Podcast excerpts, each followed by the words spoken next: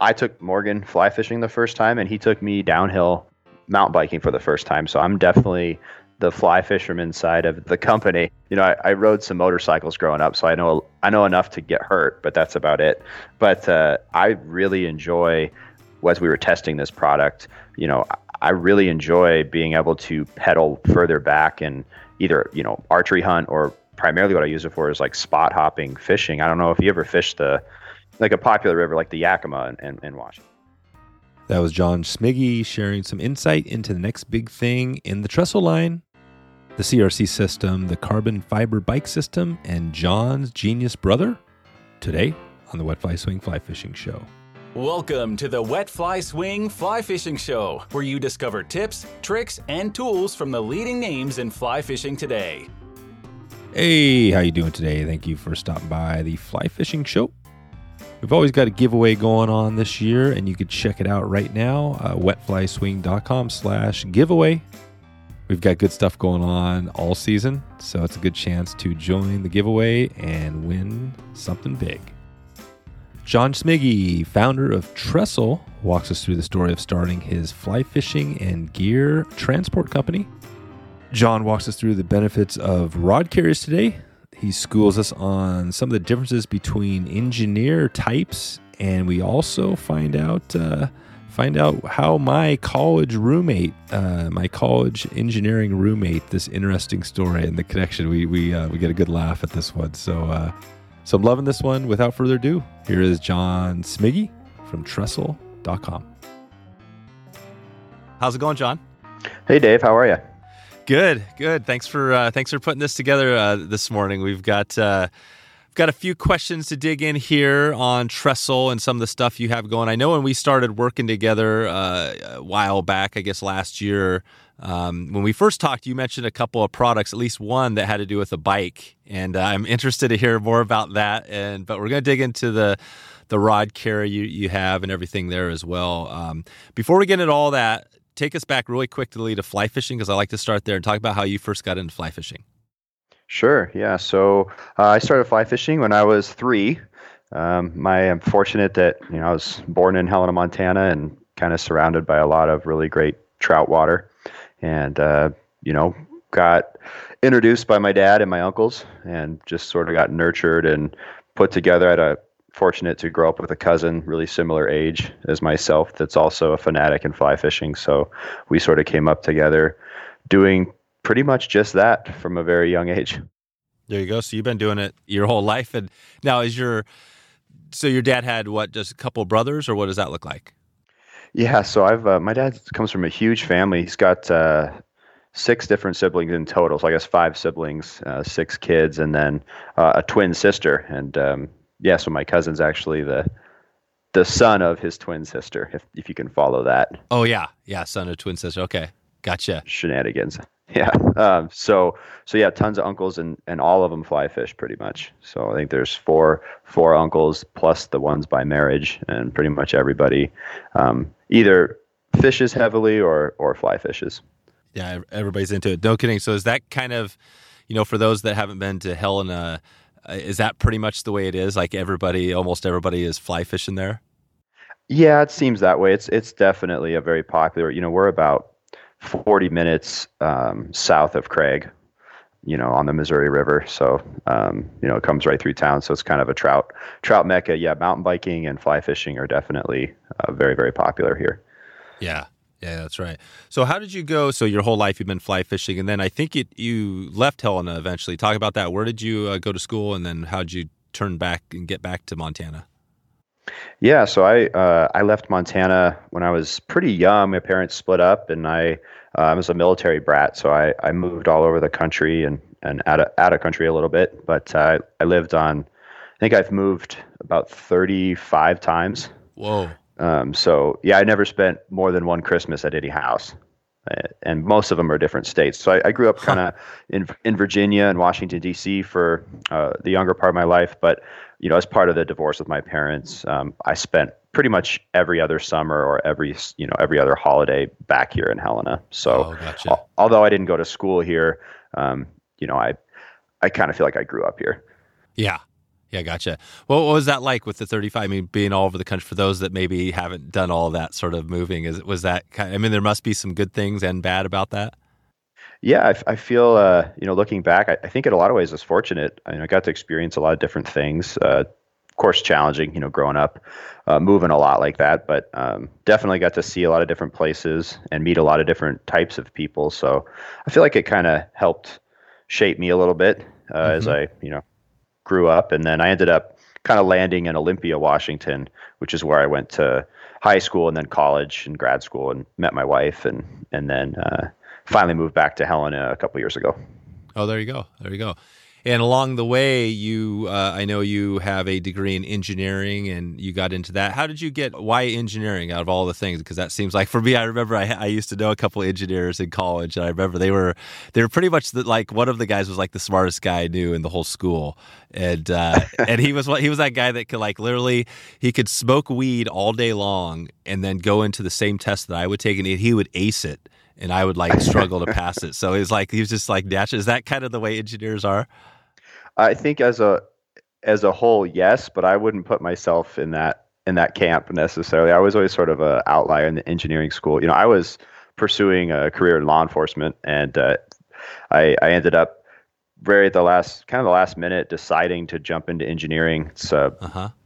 kind of a crazy story, but essentially I didn't really know what engineering was. You know, I didn't oh, come wow. from a, I didn't really come from a, I came from a family of all military, you know, individuals. Yeah. So I didn't really, I was the only one to go to college. And, um, and I, and so I didn't really know, honestly, what engineering was. I ended up talking to a family friend who was a professor at uh, some Ivy League schools and a very successful businessman. And, uh, he, over a huh. phone call, I still remember it, in a, in a gym parking lot over a phone call.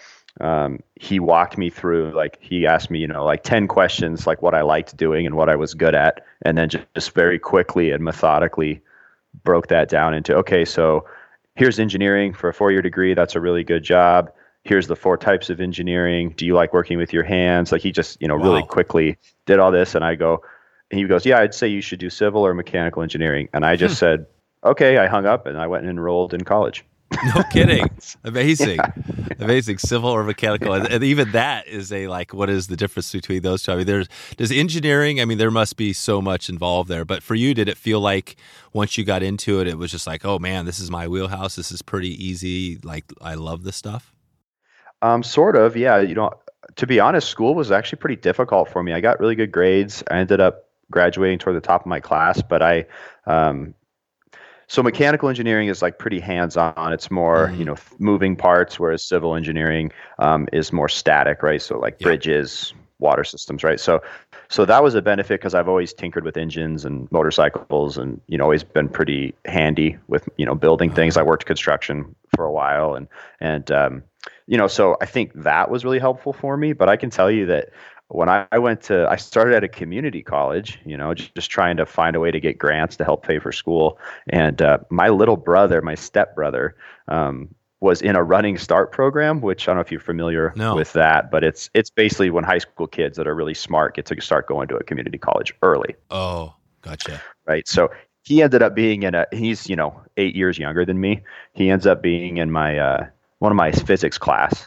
Uh, classes with me, and he's exactly what you just described. Oh wow! As far as could do whatever he wanted and come in and ace the test, and I, I was so frustrating, Dave. Now take me back there. That, that, so so wait. Now you said so your brother, your little brother's eight years younger than you, and he was in the same class as you. Yeah. So he was, because I went to school late, you know, because I was pursuing other things originally out of out of high school, and uh, so yeah, I'm in college. He's in running start, so he's like actually a I would guess a sophomore or junior in high school. Yeah. And he's in the college level, you know, early oh, wow. physics classes and calculus classes with me. Um, and you're in the same class. Yeah. And he's just kicking my ass. That's amazing.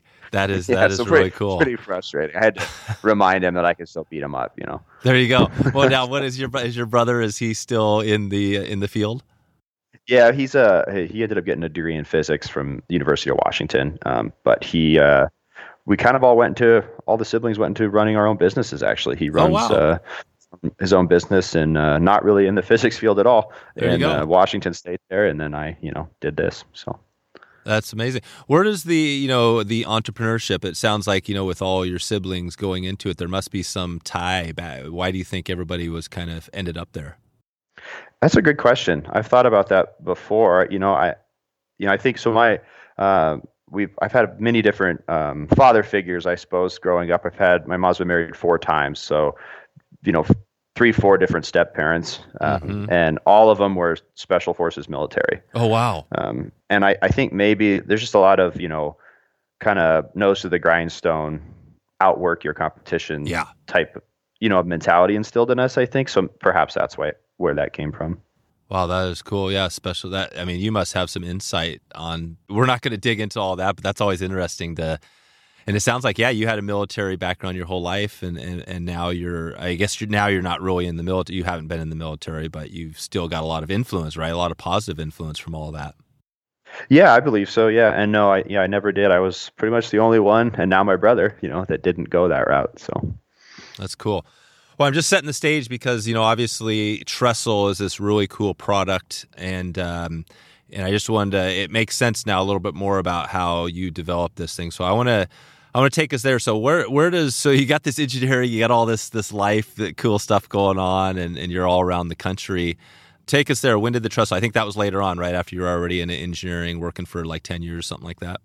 Mm-hmm. Yeah. So I ended up meeting my business partner Morgan. Um, at a uh, research facility. So I was, uh, we were both engineers designing uh, electron microscope uh, devices for a research facility in Olympia, Washington. Um, so really technical work. Uh, and I ended up sort of working my way into running the machine shop side, um, as well as doing uh, design engineering, kind of manufacturing engineering. And then Morgan was doing uh, a lot of the more advanced engineering work. And then um, we ended up working together again after that at a company that was designing locomotives. Mm. Um, so I was working on a, uh, a locomotive that takes uh, people to the Machu Picchu ruins. Oh, wow. Um, so, so I was working on the design on that. And then Morgan was tackling this uh, kind of prototype Cummins project that was a, a big deal in the diesel locomotive uh-huh. world. And so we were sort of doing that, and we showed up to work on a Tuesday, and the building was chained closed, quite literally. Huh. And everybody lost their jobs, and the owner of that company had taken everybody's payroll and fled the country. Wow. Is this a guy you knew personally? Well, I knew who he was. I didn't know him, you know, very well. He was a, um, you know, kind of a big money type C E O type. Uh, gotcha. Yeah, I, apparently it wasn't the first time he had done that. And um, so, yeah, I mean, it was quite the shock. I'd only been there about a little over a year. Morgan oh had been goodness. there longer, so I was still kind of new. Um, so anyway, Morgan and I started looking for other engineering jobs. We both got interviews and were thinking about taking them. And we decided kind of at the last minute to start our own engineering firm because we had some connections um, in the medical device space from some of our history, and um, and then also wanted to try to start designing outdoor products because Morgan was a downhill racer in college on the East Coast, and like we discussed, I was grew up fly fishing, so we we really wanted to try to work in those spaces if we could. Mm-hmm. And downhill racing, like mountain biking? Yes. Yeah. Yeah, that's right. So you guys both had a passion there in the, with the mountain biking, and and then and Morgan was not into fly fishing? No, I was the first one to take him. He had never done it. Oh, there you go. There you go. So, and are you guys are still, is it you two kind of running or kind of still co-founders there? Yeah. Yeah. So we, it's Morgan and I are the, the co-founders, and, um, you know, things, as things grow, you, uh, you know, develop a board and all these other things, but yeah, we're still the primary operators. Oh, nice. Nice. Wow. So this guy leaves. So have you heard anything of this guy that leaves? Is that just kind of like oh, the guy's gone and then you just kind of wrap it up? There's no more to follow up on there. You just kind of move on, or how does that look? Yeah, he, you know, for me, it wasn't, I was really, really fortunate in that I was the only one to get my paycheck uh, huh. because I had gotten it. I worked late on a Friday, if I remember right, and then uh, did like a mobile deposit. And oh, it was right. before he had drained the account. Oh my gosh. So everybody else had claims through, you know, oh. Washington State and all this yeah. stuff with him, and, and they were going after him. But I was sort of, you know, let's just separate. And, you were claiming. You know, yeah. You know, I felt it was really hard for everybody that worked there. You know, it's there was a lot of welders and painters and, and people that worked in their trades. And, and it was in a wow. small town, and it was really sad. I mean, they really took the rug out from under him. So they were definitely upset. I wouldn't want to be him. Yeah, that is crazy. Yeah, you would think. I guess that's the whole thing. Yeah, I mean, I'm sure all that stuff circles around. You do something like that, and you're you're bound to uh, eventually. That's going to catch up with you. Obviously, that's that's crazy. Yeah. Um, well, let's keep it on this on, on a positive note here, because I mean, obviously that that was a crazy story there. But um, talk about Trxstle. You know, maybe for somebody who's listening now who hasn't heard, doesn't know what you guys do, describe what Trxstle is to maybe to a, kind of somebody new. Sure. Yeah. So Trxstle is uh, an outdoor product company, but we focus on carry products, and that's mm. the best way I can describe it. So, you know, we want to be f- focused on multi-sports, so fly fishing and mountain biking, and how those connect, as well as how you, you know, do them individually. But uh, specifically, we want to design, and we do design and engineer products uh, to carry your gear. So, yep. you know, I you could think of it as, you know, I don't. I don't have an interest in Trxstle designing or manufacturing rods and reels, but I want to make things to carry that type of equipment uh, wherever you go. That's right. That's right. And you guys have, and that's where the the C R C uh, system comes in, and the um, essentially, I mean, what do you call it? When somebody asks you what that is, you know, some people might say a rod carrier, or uh, what do you, what's the word you use? Yeah, I say rod carrier. Um, you know, C R C system stands for convertible rod carry, but um, you know, we actually originally named that the Olympian, and uh, the United States Olympic Committee uh, sent us a cease and desist letter when we first were launching on Kickstarter, so we had to come up with a new name at the last last minute. Oh wow, wow! so, so no Olympian, and then then Trxstle. How did that? What was that? What's the name there? Yeah, so Trxstle, uh, first of all, there's an X in our name, so a lot of people say, you know, Trxstle or Trxstle. Trxstle, I've heard oh, before. Yeah, that's Trxstle. pretty fan- that's pretty fancy one. Yeah. Uh, but you know, we put the X in there to sort of be like a a beacon for the classic Trxstle aesthetic. You know, you see a Trxstle bridge over a river, and it's got that X look from the supports. Um, so that's sort of where that came from, and also just to to kind of differentiate us. There's a lot of information on a Trxstle if you spell it correctly, you know, so yeah. we wanted to sort of make it a little different. Um, but the the name itself, we really wanted to have something to always remind us of that locomotive firm closing. And we were trying to find a way to tie together Morgan and myself's background, and as well as our passions. And, you know, we started thinking, and we had a quite literally a huge chalkboard in our little office that we renovated for the engineering firm. Um, there was a garage in Morgan's yard, and uh, we were writing names up on the board and going through things. And um, Trxstle came up, and we started thinking about that. And we realized, hey, you know, some of my favorite places to fish at the time were, uh, you know, in Oregon and Washington. And, you know, I'm sure you're familiar. You're walking down a river, and you mm-hmm. see a Trxstle bridge. It's usually an indication of a good spot. Hmm. Um, there's probably a, a pocket in there. There's usually some kind of, of tailwater right after it. Um, and uh, so that was sort of interesting. And then at talking to Morgan, I realized that most of the the roads and the trails to get to downhill single track for mountain biking were old Trxstle, like old old rail lines. Oh, yeah. So that's why we picked it. That's it. So, yeah, it connects to both the, the biking and the fishing, and yeah, it's it's uh, I, I, the Trxstle does. Yeah, for some reason, there's something cool about an old Trxstle or even a new Trxstle, right? You're out there, it, it, you know. I always have a couple of pictures in my mind. It's like the movie, you know, the Stand By Me, where you're the train's coming, you got it, you're in the middle of the, the Trxstle, you got to run for it. Um, yeah. But but also, like you said, I mean, fishing wise, I mean, it can create some good spots there. And Um, so no, this is good. So we got a little feel. So Trxstle, and let's dig into a little bit on the product itself. So the rod carrier. This thing is pretty like bomber. We got this can go on top of your car. It um, it kind of telescopes down. Talk about that product. If you, I know it's got a ton of features, but how do you, when somebody asks you about this rod carrier, what do you tell them? Yeah, so I, I try to focus on, you know, what's so different about it and what was challenging to achieve, because I think that's the differentiating qualities. So like you mentioned, yes, it telescopes. So, you know, you've got goes out to ten feet, four inches. Um, carries two fully rigged rods, mounts on top of your vehicle, um, and then it collapses down to about forty-five inches. It's only fifteen pounds. Um, you can carry it over your shoulder. Uh, we have a shoulder strap for it. A couple really unique things about that product is uh, that are part of our patent, actually, but we've got a reel up design. So your reels face up. We're the only ones that do that. Um, it protects the guides of your rods, mm-hmm. which is a fragile component.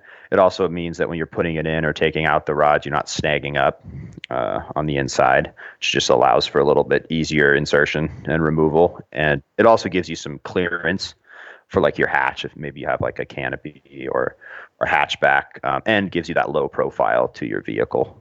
And the low profile, that and that's the cool thing. So basically this thing is, so when you put your rods in it, they're, I mean, you can go down like essentially like a gravel road, right? Just be bombing down and it's going to be protected because you kind of have a like a spring protected compartment, right? Yeah, yeah. So we worked hard to find a liner system that would be soft enough to be softer than your rod, you know, so something much softer than like a P V C plastic or a, yeah. or aluminum or something like that. So we came up with a the softest material we could uh, while still being rigid enough to not break down, you know. So it telescopes out. We actually hand uh, flare and sand each joint so that it ramps and doesn't have any like wear points or anything on the inside. And then the liner itself is mounted on springs inside of the aluminum, so it's not, you know, rigidly pressed against it. Um, so those springs take a lot of that vibration and impact. That's it. That's it. And then it also, so it goes down to, uh, it telescopes out from, what's the shortest? It goes from short, and then what's the longest? So forty-four inches, and then it goes out to hold a ten foot, four inch rod. So the actual length's, you know, more like ten foot six, because you got some built-in areas in there. Yeah. So you could put, so basically your full rod, if you've got a, essentially, uh, yeah, anything less than ten four in that range, you can get the full rod. And then you could actually extend it back in half and, and do like break your rod in, in two if you wanted to and do that sort of thing, right? Yeah, absolutely. And you can um, you can actually, a lot of people, I've been seeing it more and more, and it's actually some of our staff, uh, the guys that build these, that's how they run them. So they run them on their Subaru. Both guys I'm thinking of both have Subarus, and they they run it in three quarters. Three-quarter length, so they don't have this big thing hanging out over their windshield when they're not fishing. Yeah. Uh, you know, three-quarter lengths could hold a three-weight, a lot of different three-weights. You know, it's about seven and a half feet. Um, but what they do is they just collapse the nose down because they're able to do that the way they have it mounted. You can do that while it's still on your roof. You know, you just hit a button and, and collapse it, as long as you don't have a clamp on the like the very forward section, you know. So, uh, yeah, you yeah. just hit a button, collapse it down, and then when you're ready to go fish, you just pull that last little bit out. Oh, that's awesome. Yeah, I didn't realize that. So basically you collapse it down to three quarters, which now it's seven and a half feet. So you could break your rod in, in two pieces or, or whatever, take your, your four piece into two. So that fits in there when you're doing whatever. And then when you're ready to fish, you kick it out really quick. Don't have to do anything, but just pop it out. And then now you're ready to go for your ten and a half foot rod or whatever. Yeah, exactly. That's amazing. Yeah. Okay. So this is cool. And I, I've got a couple of cars, and one of them, um, I think, um, I've been with, with my truck. I just had it in the back, you know, it's in there, and I've got it collapsed down. I just, it's right there. I have a bunch of stuff back there, but it works great just kind of in the back, sitting there, and then and then on top. I think I'm going to test it out, throw it up on top of the Subaru, and kind of just get a feel, because it sounds like it's pretty, that right here is the good example, right? When you're traveled around, you got it easy on any car. Any car can do it. Yeah. Yeah, it's an it's nice because a lot of those Subarus, you got to push it so far forward because the hatchback. Yeah, you know, just just to get it, even with the reel up, I mean, you still have to scoot it further forward than some. So it's nice to not have that thing hanging over the hood so far if you don't need it to. Hanging way over. Yeah, this is good. Okay, so yeah, so the reel up, and you got the shoulder strap, and and it's fairly uh, fairly lightweight, right, for this type of product. It's in the fifteen pound range. Yeah, it's it's. Extremely, it's actually really lightweight. I mean, I so I used to, originally I was carrying it to Alaska with me on a plane as a carry-on, uh-huh. um, and then I was mounting it when I'd go fish there. Um, nice. That was like the prototype days, but I've definitely I just haven't gone back in years. But um, but yeah, I mean, it's I think the most comparable product's over fifty pounds. Oh wow, so that's huge. That's really heavy. Gotcha. Okay, and. Uh, Okay, so we got the rod carry, and that's something I definitely want to dig into because that's a obviously a big product for you guys. Now, talk about, I think you have some other stuff out there. Do you have any, I know you were talking about releasing these. Um, what else do you guys have going these days? Yeah, so we really popular and growing waterproof case line that I'm really proud of. Um, so that's that's one area that we're focusing a lot on. So um, we've got these waterproof cases that we're continuing to grow upon. We're going to release another one here at the end of the year. Um, but... Uh, They just kind of, not on purpose, they just seem to be growing in size each oh, time. Yeah. but uh, these are fly boxes. Uh, sort of, yeah. So you can, so like for instance, our Big Water Case, um, it's designed to be kind of whatever you want it to be. So uh, it's got removable inserts. They all have a hook and loop attachment. Um, and so, you know, you've got a wallet insert where you can put your credit cards. It holds a phone. It has an elastic strap to hold your cell phone. Hmm. Um, and so you can use it like that. And it's got a mesh bag insert, and it's got a fly foam, you know, with fly uh, mm-hmm. in, slits in it. So you can mix and match. You can use it. You know, I, I have one in my backpack that I use. It's got fly on both sides, you know, so I use it as like a streamer box. Mm-hmm. Um, but it's really great for traveling. And, and the cool thing about the product, besides the inserts really, is that uh, we spent a lot of time designing ways to attach it to your boat.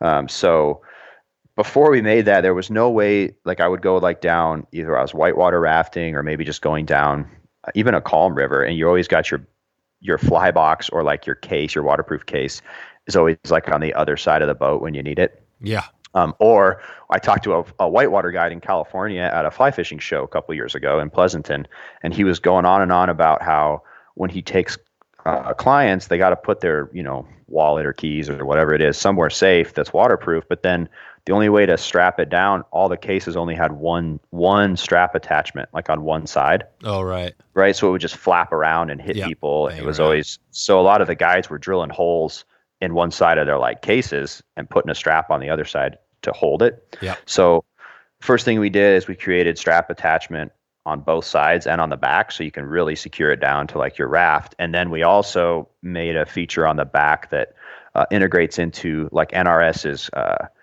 what they call that, the the quick clamp or the ClampIt. Oh, yeah. So you, usually you see those on rafting frames um, to hold like a a koozie, right? Like a cup hold. Oh, yeah. I'm trying to think because I had an N R S frame a few years back. I'm trying to think of what the ClampIt was, but I think I know what you're talking about. Usually it holds beer. yeah. Okay. It's the beer. Yeah. It's the beer holder. Okay. yeah. So uh, they should just call it the beer holder. Then yeah. people would know what, what we're talking about. But That's um, right.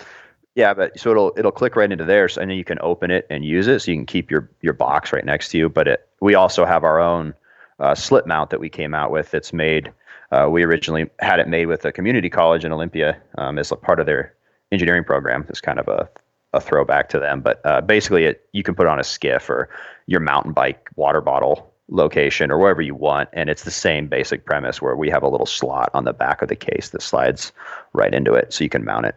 Oh, gotcha. So, and these boxes are, you said you have a number of different sizes. Like what is the biggest, how big is the biggest one? That is the biggest one right now, the Big Water Case. We just have the two, and then the new okay. one we're coming out with is a, more of a boat box size. That's what I was going to say. So what, the one you're talking about now, how big is that compared to, say, uh, like how do we, in relatively, what would it be? How big is it? Uh, it's roughly about four and a half inches by ten inches. Oh, by ten. Yeah, so it's like a fly box. Yeah, so it's a fly box. Yeah. Yeah, it's kind of a narrow streamer box, I guess you could yeah, think of. Yeah, yeah, I got you. Yeah, I was thinking of more of the the big like box you'd put a camera or something like that in, but no, this is like smaller for smaller items and flies and stuff. Exactly. Yeah, we we have a one called the River Locker. It's one size smaller, doesn't do as much, still has some attachment features, but it's really designed to be like a a lot of camera guys use it for like their memory cards or just your wallet, that kind of thing, just to keep in your bag to keep that like your fishing license safe and that kind of thing. Yeah. yeah. That's it. And staying on those lines, like you said, yeah, the carry, you know, the carry items, these are all carrying your stuff. So do you have anything else? I think you, you might have another product that you got, or do you, you know, that's out there right now. Yeah. Yeah. So, um, we've got those, we've got, you know, we've also done some other things with other companies where, um, you know, we help them either with design or, or oh, maybe cool. help them with manufacturing. So, you know, I can definitely shout out to, uh, Lid Rig, um, yep. the magnetic nippers. Um, we've, we've definitely helped Scott and worked together with him on that product and some other stuff he's got going. But, uh, uh, yeah, so we have all that. We have apparel, uh, we have a full apparel line that's definitely growing. That's actually been a huge part of our business, was surprising to to us, to be uh-huh. honest. But, uh, uh-huh. so we've got, you know, sun hoodies and rain jackets, as well as we do a different artist series collaboration each year for like t-shirts and hats. Um, and so we partner with a, a local artist each year and, and produce, um, their artwork on our apparel. And so that's been really fun. But as far as the big stuff, we know, I think what you're getting to is the uh, the Geryon universal bike packing system. Yeah, exactly. That, that was the one when you first came, when we were talking about this last year, you were mentioning this, we were talking about, okay, how do we get, you know, how are we going to get this out there? And it wasn't quite ready, but uh, so it's out there now. We have accepted pre-sales and it starts shipping at the end of the month. oh, this is cool. And I know, and I was just, I know you had, I was hearing a story you told on another podcast, and you were mentioning about how, like, your first shipment of these, the rod carriers, you had a crazy thing happen. The boat came into port, and then it got transferred up, and then, it, like, a crane fell on the boat or something, right? Oh, yeah. So it was a nightmare, yeah. Your first order. So this one, you're you're still probably keeping your fingers crossed that everything's going to be smooth sailing, right? Well, fortunately, yeah, we've learned a lot along the way over the last five years, and, and, and I feel like we've been able to avoid fires like that, so yeah. to speak. Knock on wood that there won't be a fire. Yeah. But oh, yeah. Uh, probably shouldn't have said that. Um, but no, uh, that's not as much of a concern. We've also been able to bring the vast majority of all the manufacturing to the U S, so that's not as much of a concern. Oh, wow. That's cool. And that's pretty, that's a whole thing right there, right? Because I would imagine that a lot of companies are still doing stuff overseas for the most part, right? And yeah, yeah, absolutely. Yeah. But the, the positive, I mean, the great thing, obviously there's tons of positives, but one nice thing about bringing it here is that now you're, you're more closely connected. Is that, I mean, what is the biggest advantage other than obviously some of the other bonuses where you're keeping stuff in-house? What, what's the big thing about doing it here? Um, for me, the, the biggest thing is just that I think it's the right thing to do. Um, you know, I, I, that really is a huge, huge thing. You know, when you're, when you're something that I think a lot of people, I didn't know this, you know, I, going into manufacturing, uh, when I did. And, um, the truth is sometimes you want to make it here, but depending on what people will pay for the product, you can't, um, yeah. you know, and it's just, it's hard when you're starting because it's just such a huge startup cost for tooling and molds and extrusion dies and plus the, you know, the, the actual cost of the parts.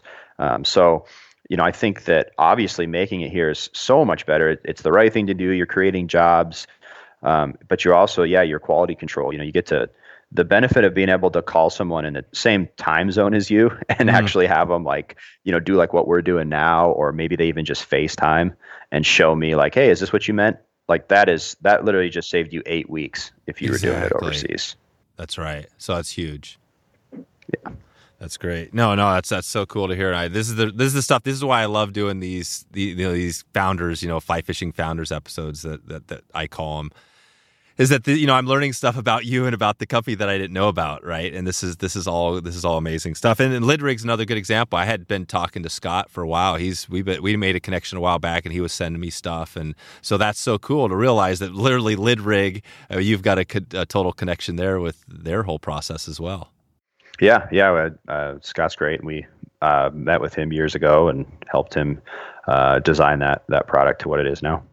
That's cool. Yeah, I remember telling Scott we uh, I used and I was doing some combat fishing one time, and I was like I do trying to find the you know get to the spot where nobody else could get to, and I was like literally on my hands and knees scraping through some brambles trying to get out of this fishing hole. And I had my Lid Rig on my hat, and it, you know I scraped a branch and popped it off, mm-hmm. and it was like, oh man, gone. And I and I asked him, you know, about that, and he said, "Well, you know, working on it now." He comes back now; they got a super strong, even a stronger magnet. So it's always it's always tweaking. Do you find that with your? I mean, obviously your your stuff is a little bit bigger. I mean, are you always tweaking like the rod carrier in, in your products, or do you kind of have a thing set and it's good to go? I would say you're always tweaking. That's something that we're really passionate about just because of Morgan and myself's background, and and we look for hiring people that are like-minded as far as. You know, those that run the shop and do manufacturing and assembly for us. Um, so yeah, you, the biggest thing is listening to customers.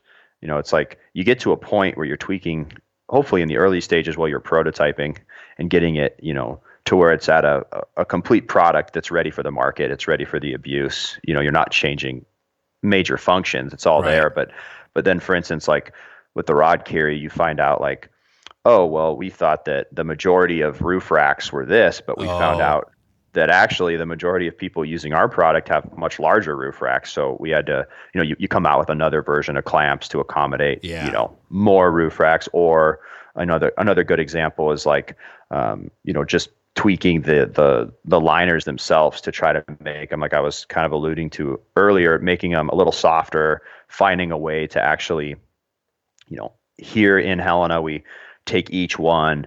It's, I mean, incredibly time consuming. I mean, building those liners takes us at least as long as the whole product. Oh, wow. Uh, possibly longer. So, I mean, we are literally by hand underneath me right now. My office is upstairs.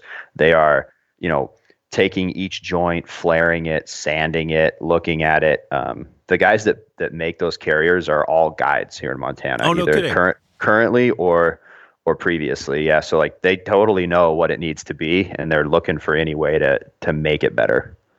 So, and tell me this, this is a question I had because I think, um, you know, your your rod is made for a fly rod, obviously, but what about a rod that's got kind of oversized guides, you know, and I guess you could take it to the extreme, like a spin rod or something like that. Your, yours isn't really meant for like the giant stuff, or how would somebody know how big of a, a rod they could put in there? You know what I mean?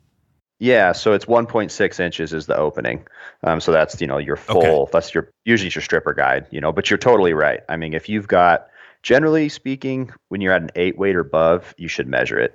Yeah. Uh, because anything below an eight generally fits. It's it's pretty rare to find. I think Orvis had a rod for a while that has this really huge uh, stripping guide. But uh, but for the most part, you know, I've I've got like a lot of Sage ten weights fit no problem. Yeah. Um, because they oh, just really. have smaller guides for smaller whatever guides. reason. Um, yeah. But but yeah, so one point six. Um, we are definitely working on versions of that to start expanding that, and we're pretty close. We're about to enter the Switch and Euro market here um, for a little bit longer version. Oh, you are? You're going to do a longer version of the, the carrier?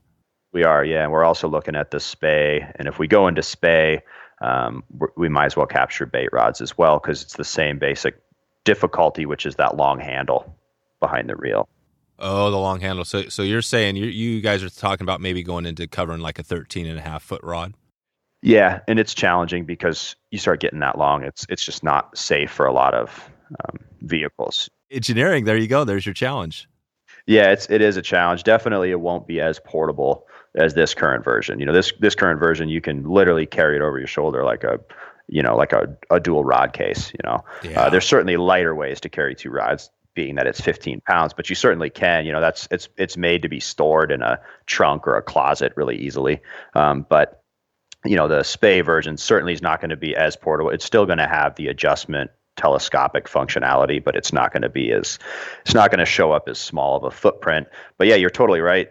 When you start getting out that long, it's really dangerous. You got to figure out ways to reinforce it and probably an additional clamp or support.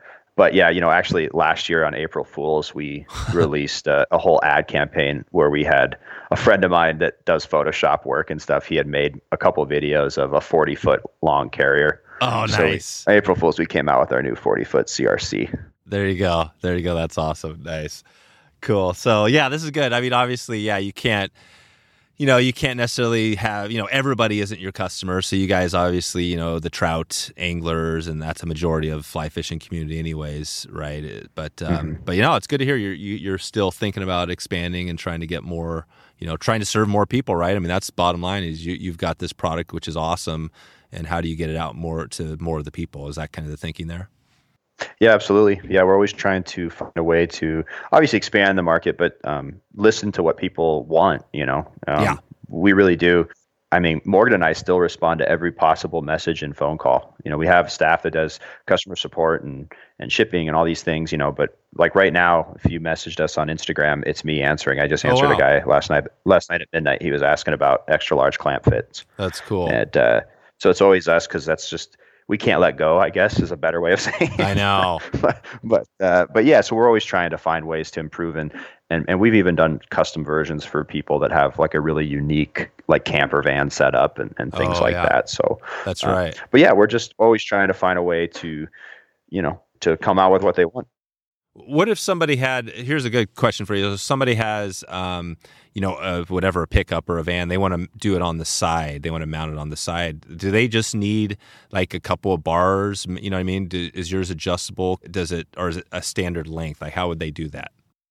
Yeah. So you can, you'd have to pick a, there's four lengths that it mounts in. Um, you know, there's, there's ways to pick a custom one by kind of drilling a hole, but we don't generally recommend it, but we've yeah. had guys do it yep. um, to basically have a, a, we've actually made a custom one for a guy from Sage that came through last year, and he really wanted specific lengths. So we were able to do that for him. But um, generally it's four different lengths, um, but you can mount it that way. We, there's a company, one of our dealers is in California. Um, I think it's called uh, California Camper Van. Or, oh yeah. Or, Camper Van Adventure. I can't remember. Uh-huh. I, I think I'm butchering that name. Okay.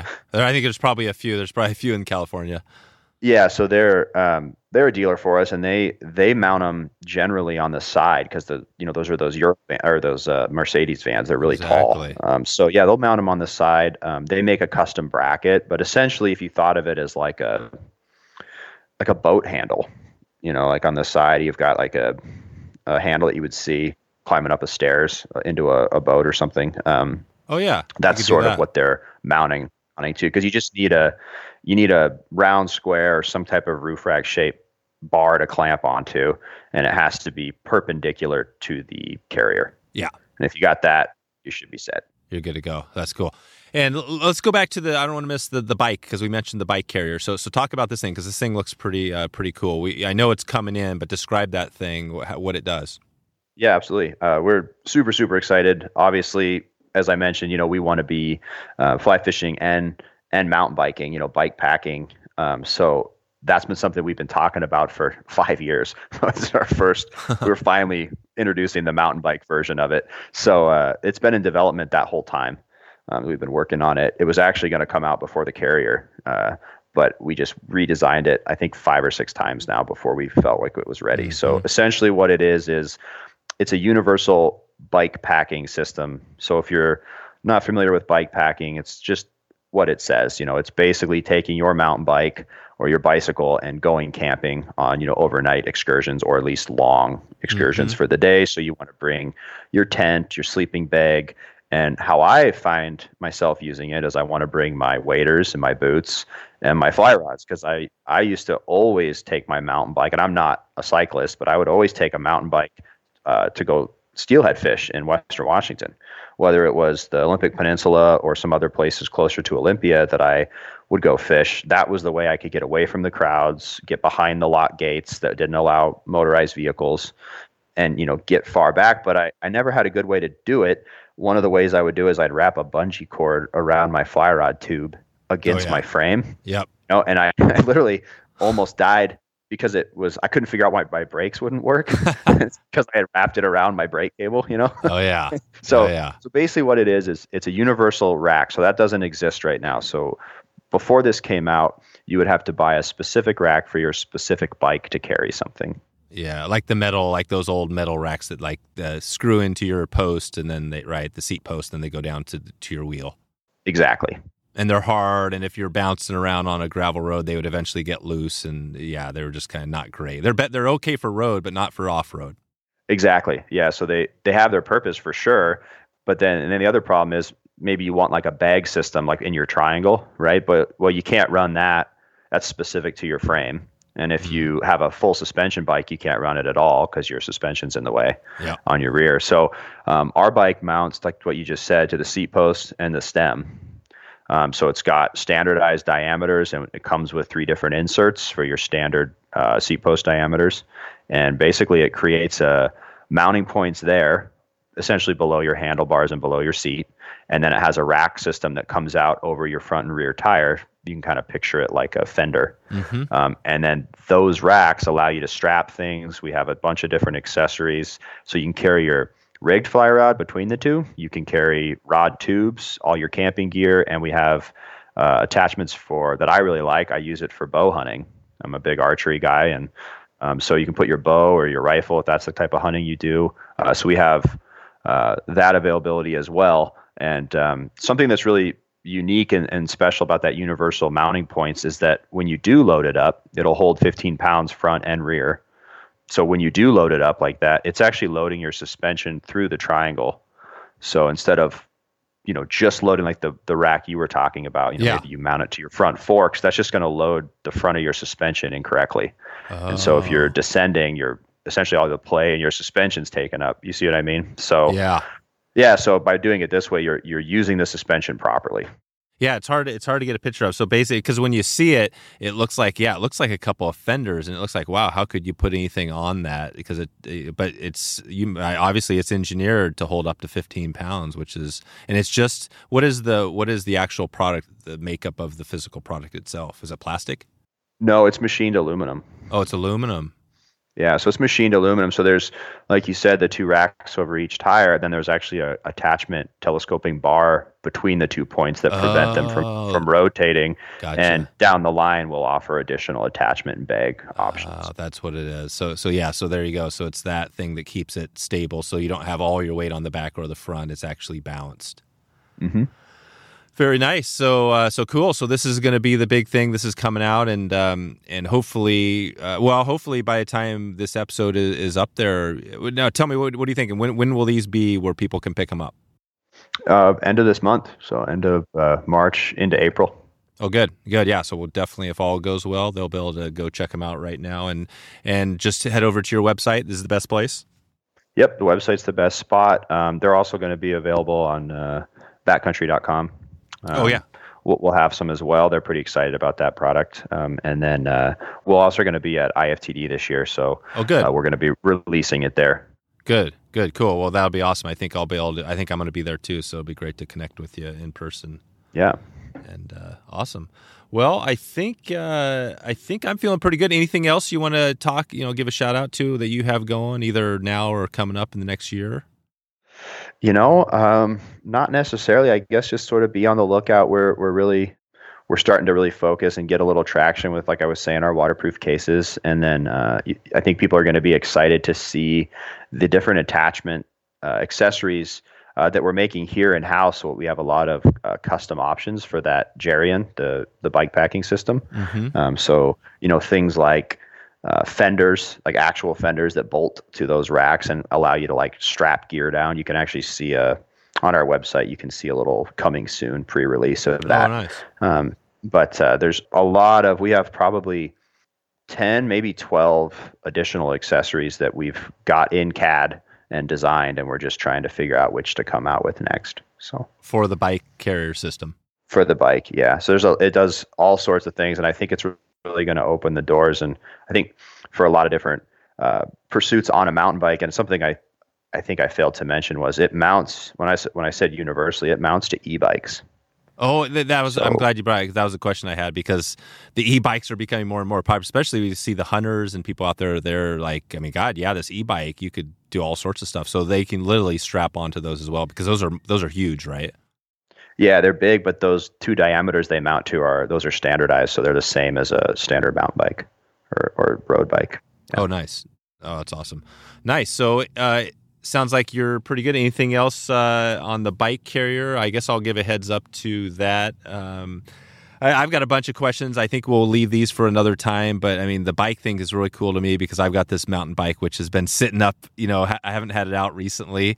But I know I've taken that thing, and I've always pulled the trailer when I have gear. It's like, all right, I've got mm-hmm. the, um, you know, I can't remember the name of the company, but a really nice little trailer. But again, it's big, it's bulky, it's not really easy. So if I could strip down and actually get all my stuff on the bike itself, I mean, that just makes you a little more nimble. You can kind of go, it's just easier, right? It's a more comfortable experience.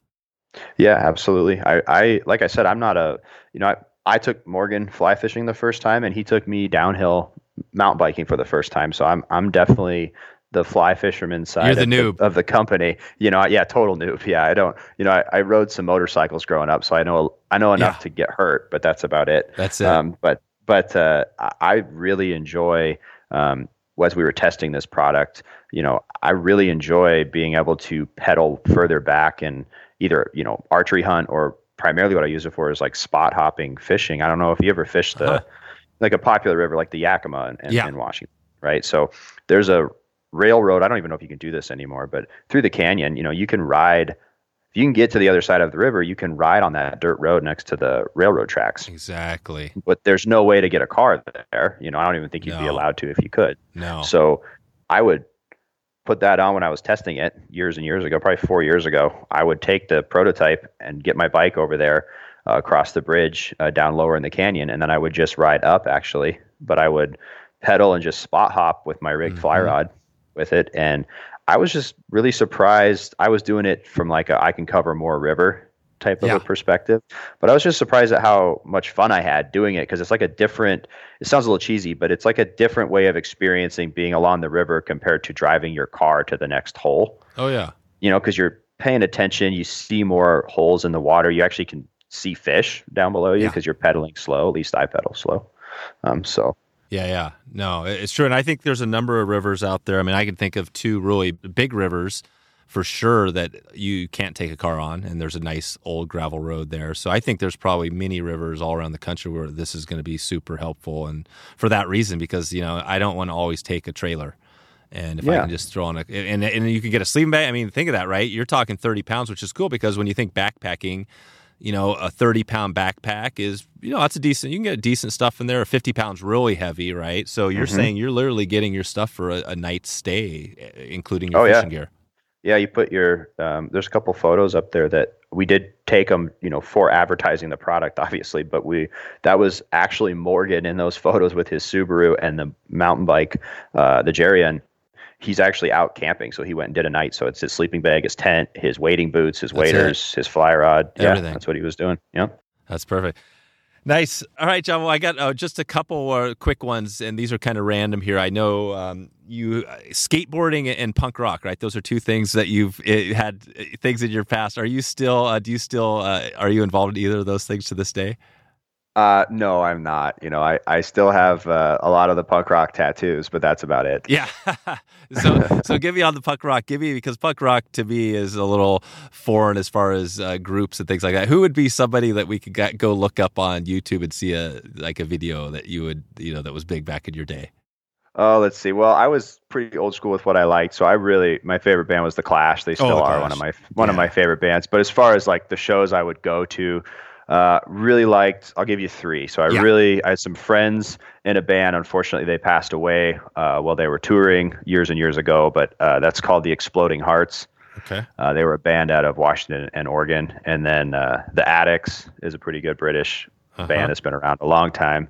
Um, did I tell you I'd give you three? Isn't that just two? Well, we can add The Clash. The Clash will make it three. And The Clash, yeah. The Clash. There you go. All right, and, and what about, and on your skateboard, did you have, like, how were you, like, almost like a pro level or just kind of messing around with it? All right, so I have a, I have to, uh, I have to admit something to you. Um, so I started out skateboarding. I got okay at it. You know, I was good enough to, you know, board slide a handrail. Let's say that. Um, okay. But I started getting into rollerblading, and don't turn off the station after I say nice. that, anybody. But um, which, by the way, it seems to be making a comeback. But oh, yeah. um, I've just been noticing some videos uh, here and there, and it's been kind of nostalgic for me. But uh, anyway, in high school, I got into to rollerblading, and yeah, I ended up. I was a, a pro. I ended up competing and. Um, no getting, kidding. Like, very, very into it. Never went to the X Games. Was really hoping to get invited. Oh, wow. Uh, but I skated for Solomon. Oh, wow. So you were, yeah, damn. So you were definitely pro. Literally, I was just kind of joking about that. But yeah, you were pro level in uh, in rollerblading.